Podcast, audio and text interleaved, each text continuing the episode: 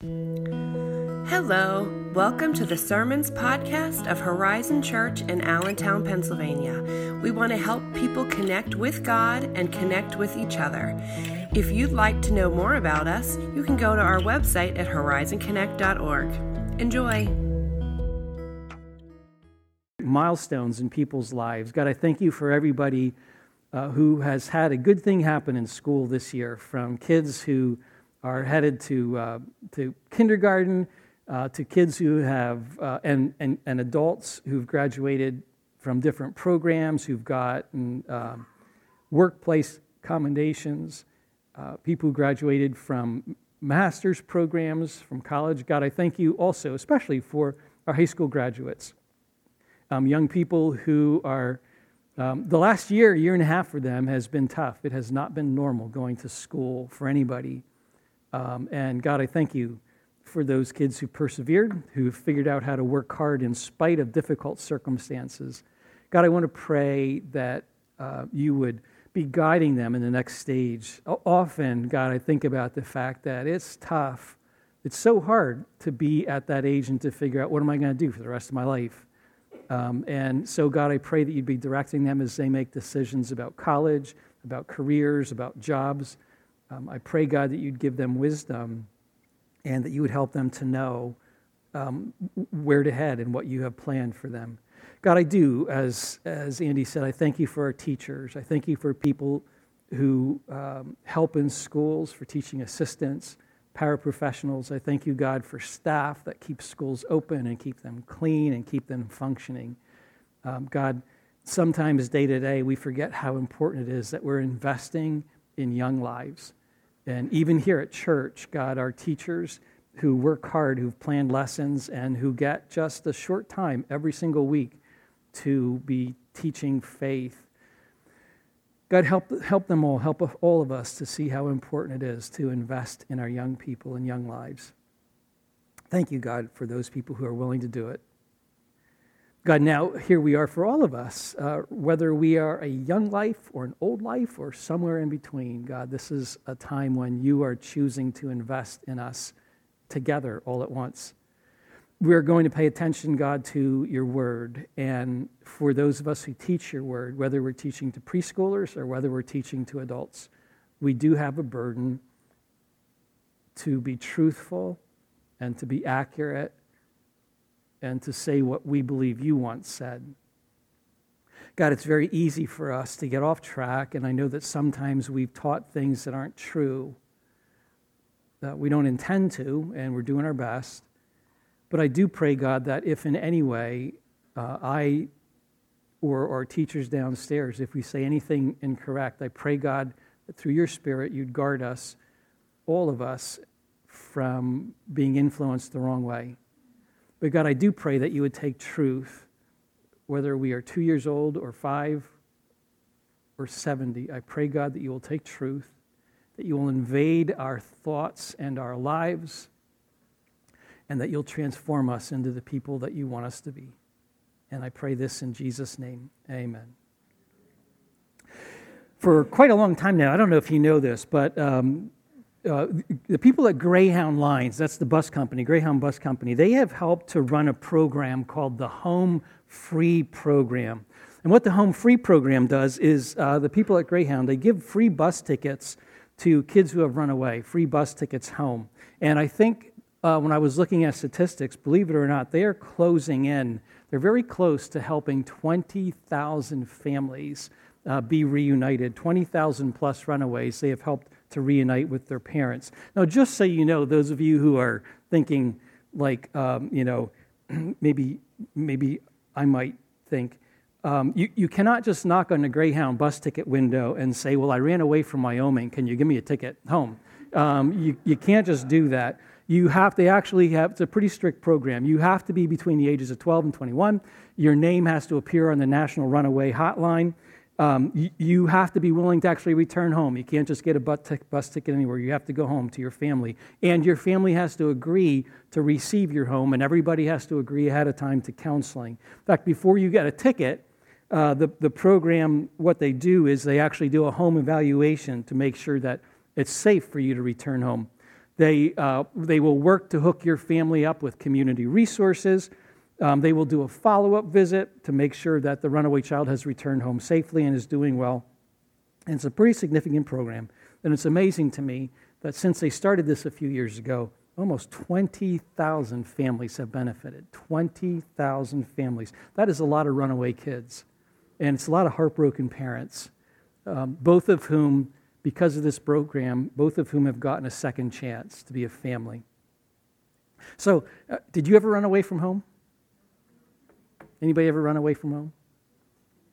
Uh, I know I did. A um, couple times I ran away from home, or at least I threatened to run away from home. Something in my little elementary school heart would get me, ma- get me mad, and I would announce to my mom that I was running away. And I think that I expected some sorrowful, repentant uh, meltdown from my mom. And instead, every time I told my mom I was running away, mom would say, Well, I'm sorry to hear that. Can I pack you a lunch?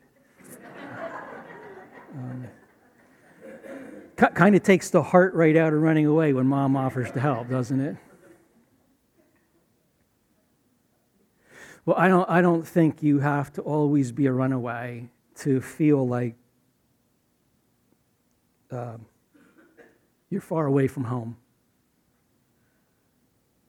I think there are any number of experiences or heartbreaks or failures or fears or sins that can make a person feel like a runaway and, and far from home. I think there are all kinds of sicknesses of our souls that make us feel disconnected from people. You might be right now sitting six inches away from somebody, and yet you feel all alone and disconnected, and maybe even far from home. And then comes that moment when we recognize that and we say, I just want to go home. I just want to be home. We've, as a world, we've had 18 months of trauma. And for some of us, it's been much worse than it has been for others. But we have all been disconnected, hidden behind masks, and giving each other space when we pass in hallways. We have been angry with each other. We've unfriended each other. We have been fearful, and some of us still are very much afraid. We've been stressed, some of us overly stressed. We have carried enormous burdens, some of us. And for some of us, our lives have been interrupted in ways that we will never get back. We have lost all kinds of things, we have experienced all kinds of grief. And what we're discovering as a culture, as a world, really is that it would be a mistake it would be a mistake to pretend that we can just knock on the door of home and say, Well, I'm home, and all is well. It'd be a mistake to think that we can just get back to life as it was. What we're finding is that reconnecting is going to take enormous effort. So, today we're actually going to begin talking about what you and I have to do to reconnect, to come home and start over. I'm going to read what is a pretty longish account about a man named Peter. For some of you, what I read is very well known.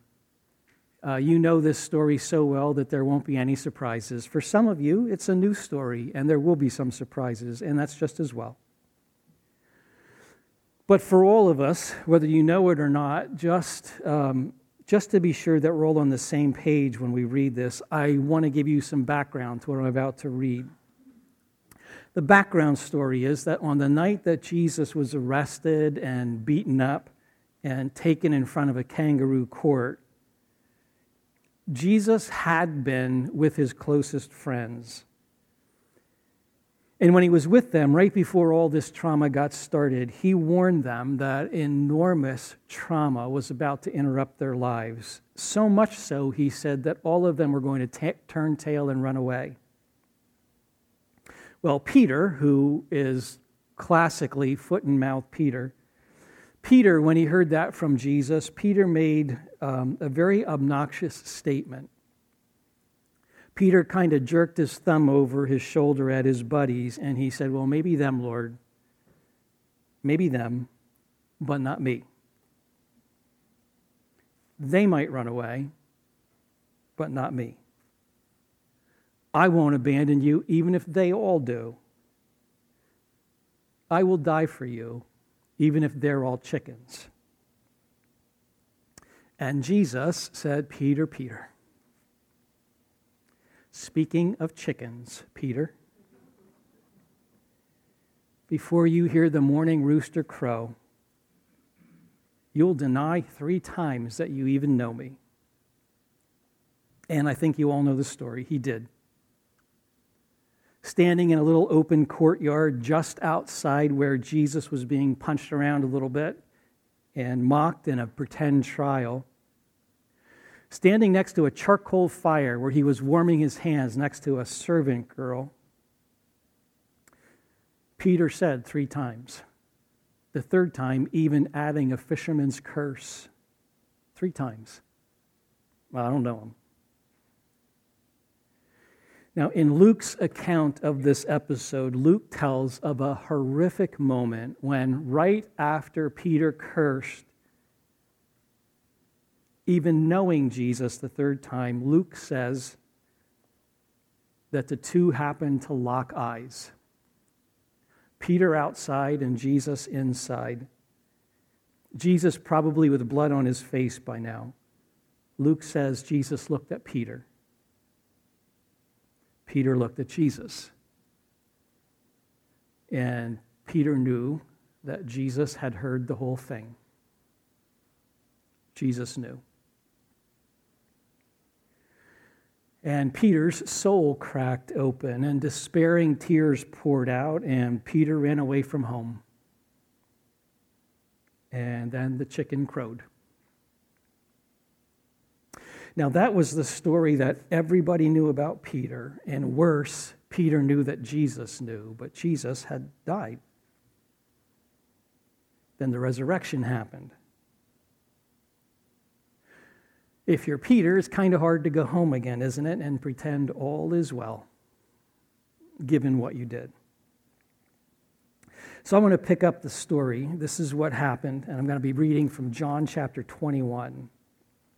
And I'll read kind of a longish section, the first 17 verses. This is after the resurrection. Later, Jesus appeared again to the disciples beside the Sea of Galilee. This is how it happened. Several of the disciples were there Simon Peter, Thomas, nicknamed the twin, Nathanael from Cana in Galilee, the sons of Zebedee, and two other disciples. Simon Peter said, I'm going fishing. Well, we'll come too, they all said. So they went out in the boat but they caught nothing all night. At dawn, Jesus was standing on the beach, but the disciples couldn't see who he was. He called out, Fellows, have you caught anything? No, they replied. Then he said, Throw your net on the right hand side of the boat and you'll get some. So they did. And they couldn't haul in the net because there were so many fish in it. Then the disciple Jesus loved said to Peter, That is the Lord. When Simon Peter heard that it was the Lord, he put on his tunic, for he had stripped for work, jumped into the water, and headed for shore. The others stayed with the boat, pulled the loaded net to shore, for they were only about a 100 yards from shore. When they got there, they found breakfast waiting for them fish cooking over a charcoal fire and some bread. Bring some of the fish you've just caught, Jesus said. So Simon Peter went aboard, dragged the net to shore. There were about 153 large fish, and yet the net hadn't torn. Now, come and have some breakfast, Jesus said. None of the disciples dared to ask, Who are you? They knew it was the Lord. Then Jesus served them the bread and the fish. This was the third time Jesus appeared to his disciples since he'd been raised from the dead. After breakfast, Jesus asked Simon Peter, Simon, son of John, do you love me more than these do? Yes, Lord, Peter replied, You know I love you. Feed my lambs, Jesus told him. Jesus repeated the question Simon, son of John, do you love me? Yes, Lord, Peter answered. You know I love you. Then take care of my sheep, Jesus said. A third time, Jesus asked him, Simon, son of John, do you love me? Peter was deeply hurt that Jesus had asked the question a third time. And he said, Lord, you know everything. You know I love you. And then Jesus said, Feed my sheep.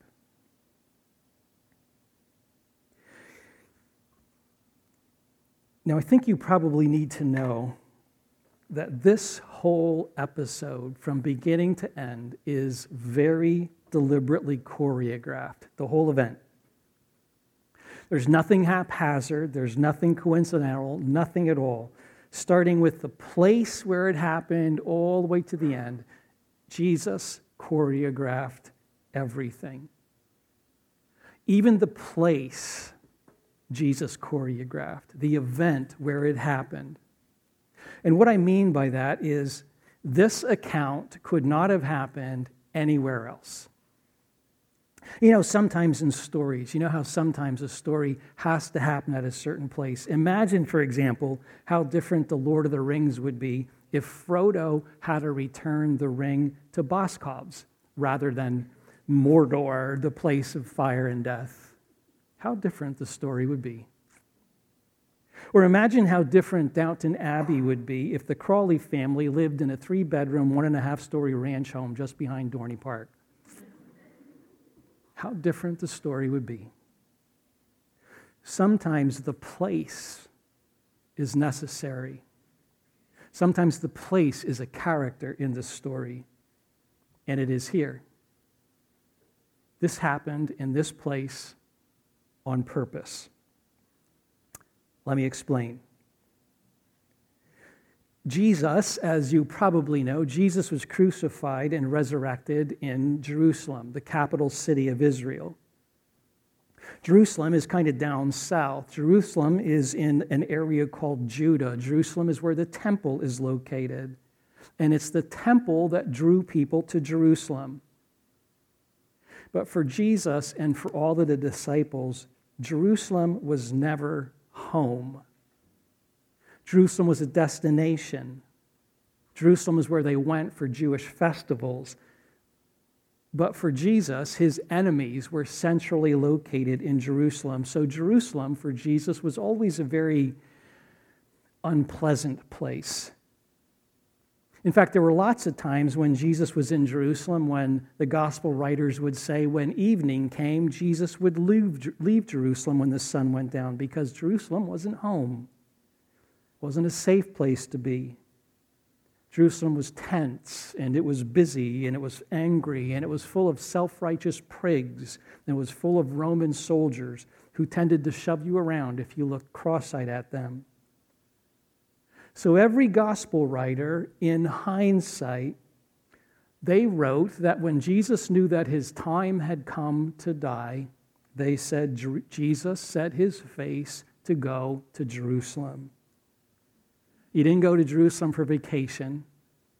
You didn't go to Jerusalem because you were going home. You went to Jerusalem because you go to die. On the other hand, Galilee is home. Galilee is a region, think county in Pennsylvania. Nazareth was in Galilee, where Jesus grew up. Capernaum and Bethsaida were in Galilee, where 10 of the disciples had lived all of their lives. Cana was in Galilee, where Jesus went to a wedding for a family friends with his disciples, where he did his first miraculous sign that the kingdom of God was here. The lake was in Galilee, where storms happened, where water walking happened, and where by its shore Jesus preached and taught and fed thousands with a schoolboy's lunch. For all of them, Galilee was home. Here's why this is important. According to the Gospel of Matthew, Matthew said that when Jesus was, was resurrected, one of the first things that Jesus had said was to the female eyewitnesses of his resurrection, Jesus said, Tell my brothers, tell my friends to go home. Tell them to meet me in Galilee. Meet me at home. Now, the odd thing is that we know they didn't do that right away. They stayed in Jerusalem. These guys were just frozen with fear. For at least a week, they didn't know what to do. So they stayed in Jerusalem, not knowing who do we trust, what do we do, where do we go. But at some point after that first week, maybe day eight, day nine, who knows, at some point they went home. At least seven of them did, according to John. They went home. But even at home, when you read this account, you have this sense that even at home, they still didn't know what to do. We get the impression they're kind of lost. They're floundering. They're putzing around trying to figure out what in the world is going on. And Peter finally says, Guys, I'm going fishing. I'm going fishing. And they all say, Well, us too. We'll go with you. Now, you need to know they didn't go fishing for fun. Fishing was their livelihood. It's what they did for a job. These guys, all of them, all of them, they once fished this, fished this lake for a living. And I think that that's what they're doing again. I think Peter says, guys, I'm going back to fishing. Now, I don't think that that means that they're abandoning Jesus. I don't think that that means they're saying, well, those years with Jesus were a waste of time, so let's go back to our old life. I just think they had no idea what to do. So, they do something. They do the next right thing that they know to do. And when they do the next right thing, Jesus shows up at home. Now, I am certain that this is one of the reasons, this is probably the main reason why Jesus takes them home. He takes them to this lake. It is on purpose that Jesus shows up while they're fishing on a night that they have caught nothing. Remember, there's nothing coincidental here. And here's the thing three years earlier, maybe three, we don't know for sure. But three years earlier, this same group of guys had been fishing on this same lake, almost certainly in the same boats, and probably at this exact same spot. Jesus had been on the shore. He'd been preaching all day long. He had a growing reputation as a miraculous, healing, teaching man of God. And on this occasion, three years earlier, there were so many people, and they kept crowding and crowding in on Jesus, that Jesus saw some fishermen standing there who were cleaning their nets after having fished all night and getting skunked, not, quoting, not caught a single fish. And Jesus said, Guys, can I borrow your boat? I just want to stand on your boat and preach from it.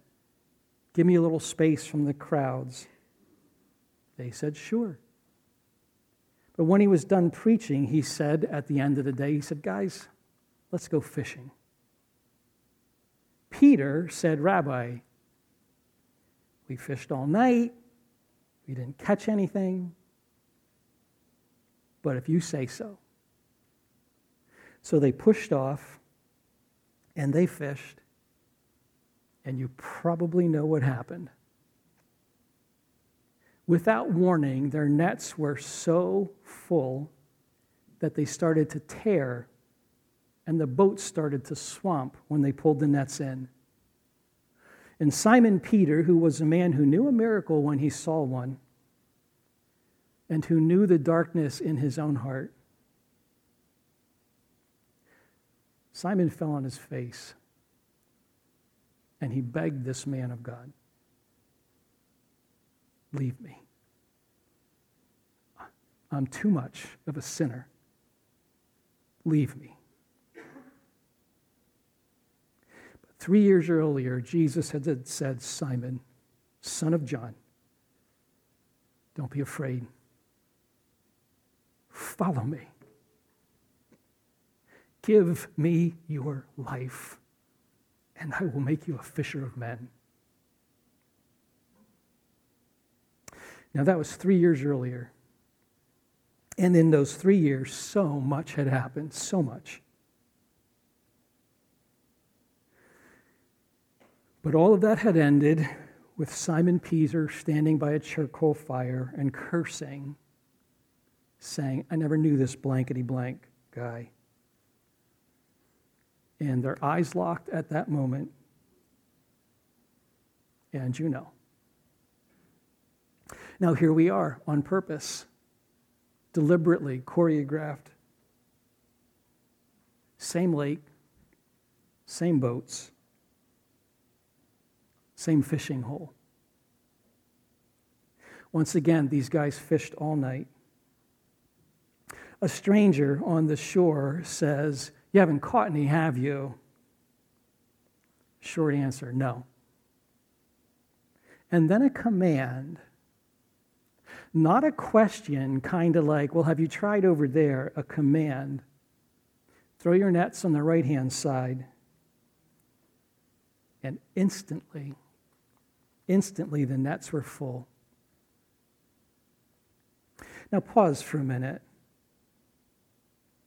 Why exactly did Jesus do this? Well, I think it is step one of a very well planned surgery of the soul for Peter. Step one take Peter home to where it all started. And he did. Here he was home. Same boat, same lake. And just like that night a handful of years ago, that night when Peter thought that he had given his life to the greatest man he ever knew. That night, three years earlier, when Peter had had hope, once again, the nets were full. That's step one. Step two in this surgery of the soul, the charcoal fire. Peter jumps in the boat, jumps from the boat, wades to the shore,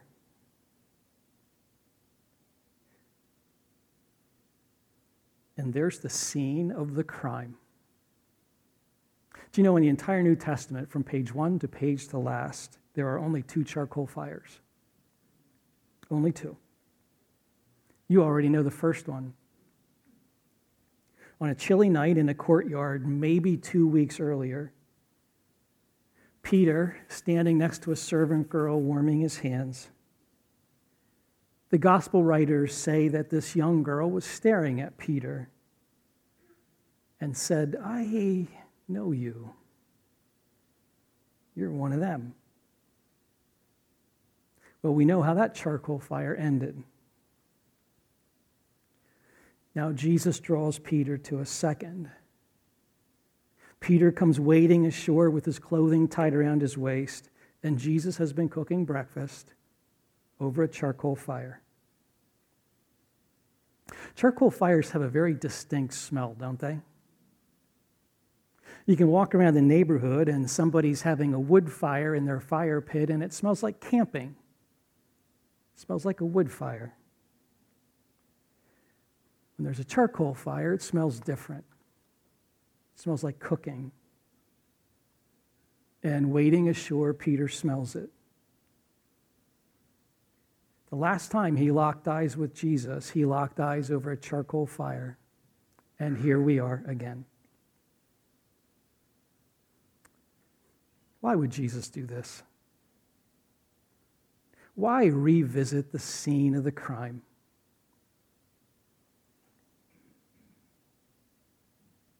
Do you ever fail and use failure as a motivation?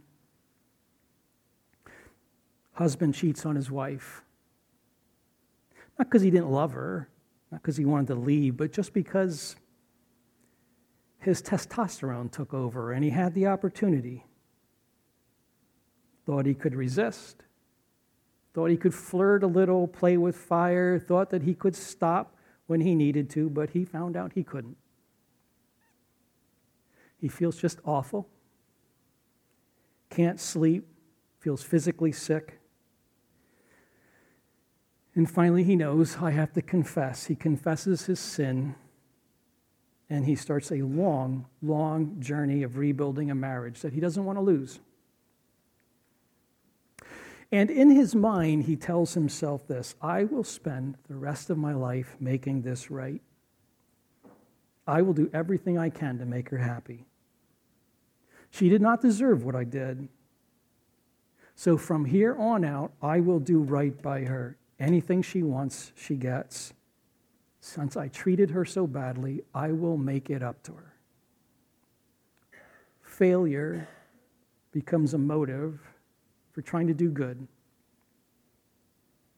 Maybe an addict or an alcoholic has been dismantling your family for years. All kinds of broken promises, too much damage. She knows what she's done. So, in a sober moment, she begs and she cries, I'll make it up to you. I promise. And what follows is a string of promises. It's an attempt to use shame as a motive for doing good. Do you ever do that? Use failure as a motive for doing good? It's common, it's normal. I think we all do it. Does it work?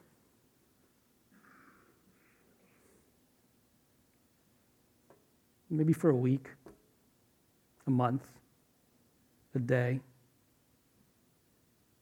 Failure as a motive is pretty slick and slimy. It just doesn't stick. And besides, I don't really know if I'd want it to. If I ask my best friend, hey, how comes you always pay for breakfast when we go out? And he says, well, there was that time I borrowed your canoe and it sank, and I've never quite forgiven myself. I treat you so well because I failed you. I don't know that's what I want in a friendship.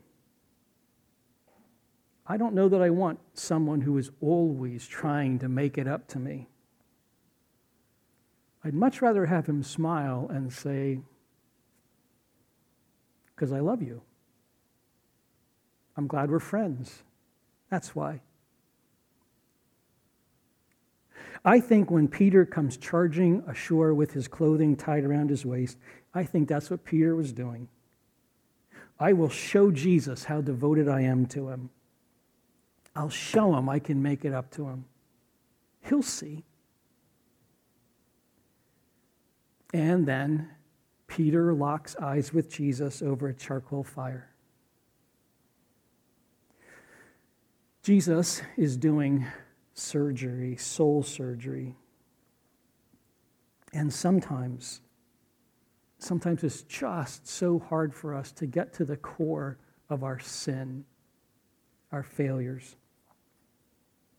There's an old, old story about a guy named Charles Steinmetz, who was one of the brightest engineers ever to work for General Electric in the 20th century.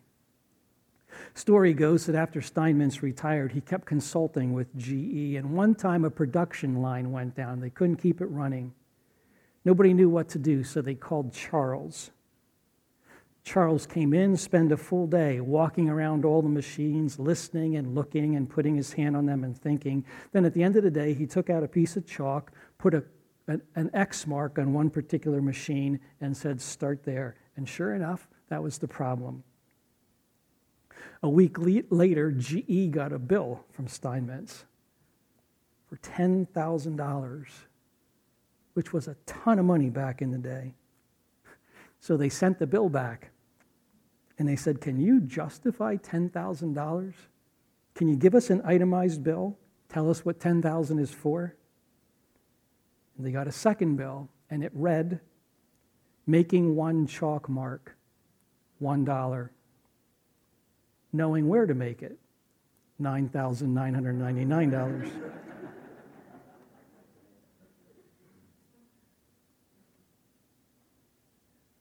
Isn't the hard part knowing where to make the mark? Where is the sin that lives in me? Jesus knew. So he took Peter to a charcoal fire, the scene of the crime.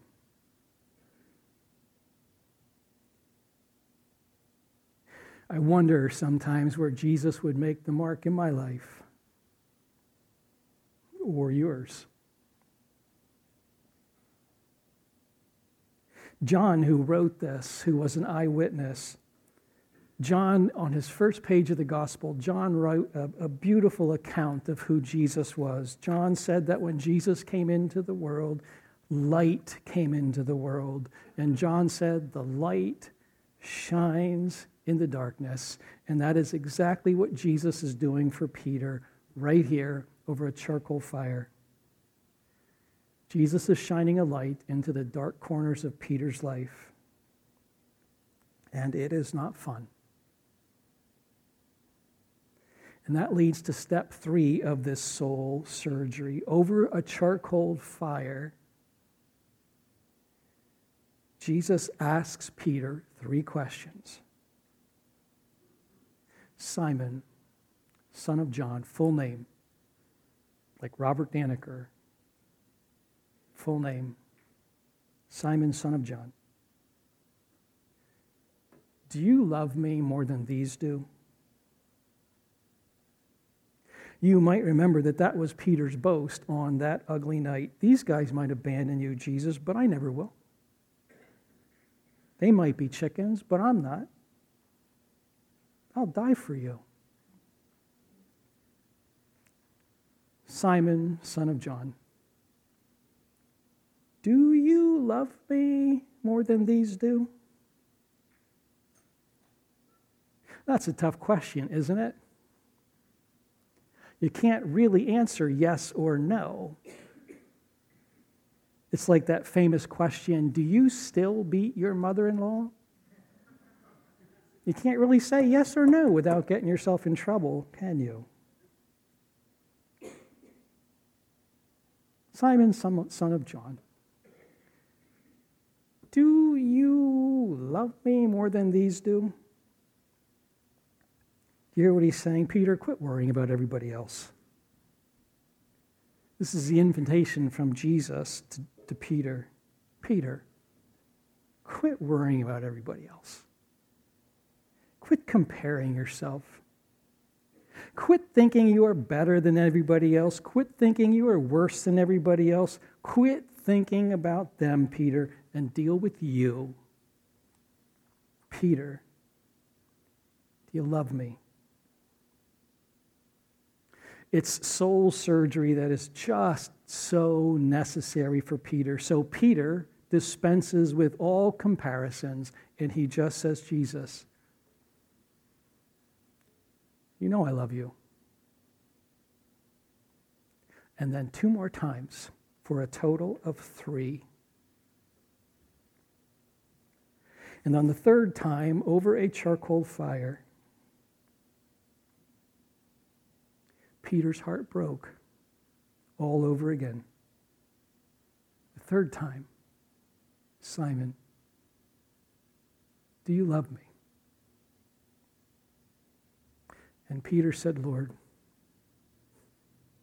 you know everything. And he did, didn't he? He knew everything. He knew that night. And Peter knew. Lord, you know everything. You know I love you. What this moment is for Peter is a kind of confession, it's redemption. Over a charcoal fire two weeks earlier, Peter had said three times, I don't know him. And now, over a charcoal fire three times, Peter gets to look Jesus in the eye and say, Lord, you know everything. You know I love you. Confession is hard. It was hard for Peter. It was painful. It broke his heart. But there are two gifts that come to you and I when we confess well. One is we're freed from guilt and grace comes. We quit working so hard to make it up. We quit stopping our thinking of, I will just make it right if I work very hard. And we get just this enormous gift of forgiveness grace comes. And we come home. The second gift we get when we confess well is that we are less likely to sin in the same way again. We come home and we stay. You know, I think the most well known story that Jesus ever told was a story about a young man who ran away from home ran away from a father who had two boys, and this one said, I don't want to be home. He ran away. Sometime later, Jesus said, sitting in a pig pen, this young runaway came to his senses, Jesus said, and he thinks, I know what I'll do. I'll go home and I will work for my dad. I'll make it up to him.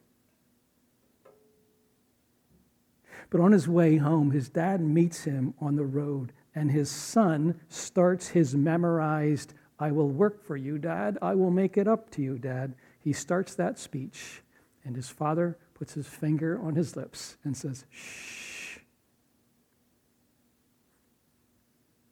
You're my son. Welcome home. You're my son. Welcome home.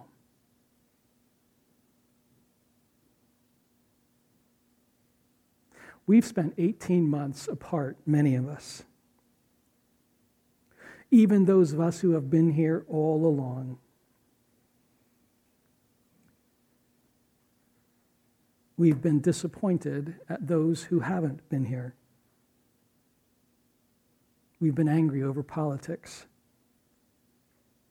We've been frustrated at those who have been afraid. Or we've been ticked off at those we don't think we're afraid enough. We've let the silliest things keep us apart. We have work to do. And today we set out to do it. Today, quit worrying about everyone else. Let Jesus do soul surgery on you. Let him shine light into your darkest corners. What have you been angry about and why? What are you afraid of and why?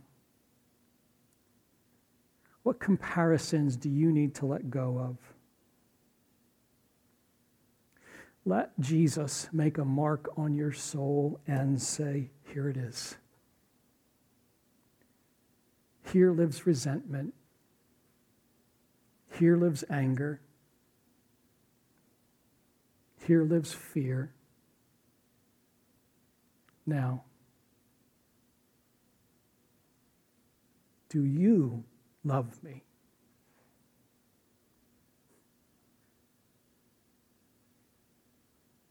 Welcome home. Welcome home. Let's pray.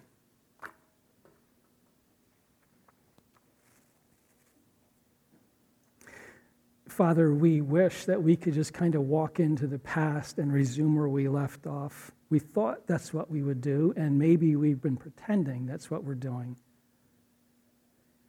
But if we're honest, God, if we want to be home, we have work to do.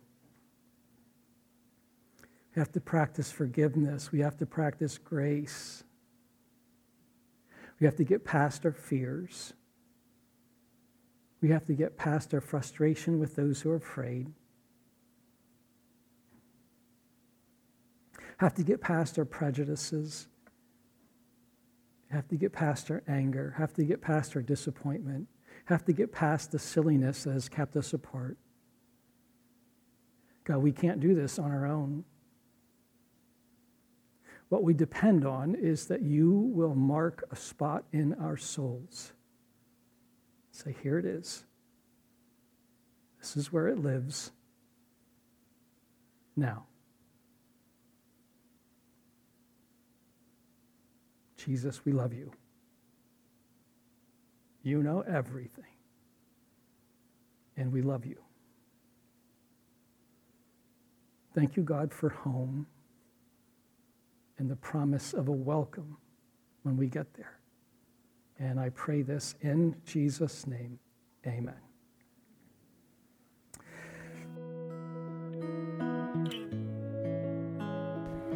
Thanks for listening. If you'd like to know more about Horizon Church, please go to the website at horizonconnect.org. Have a great week.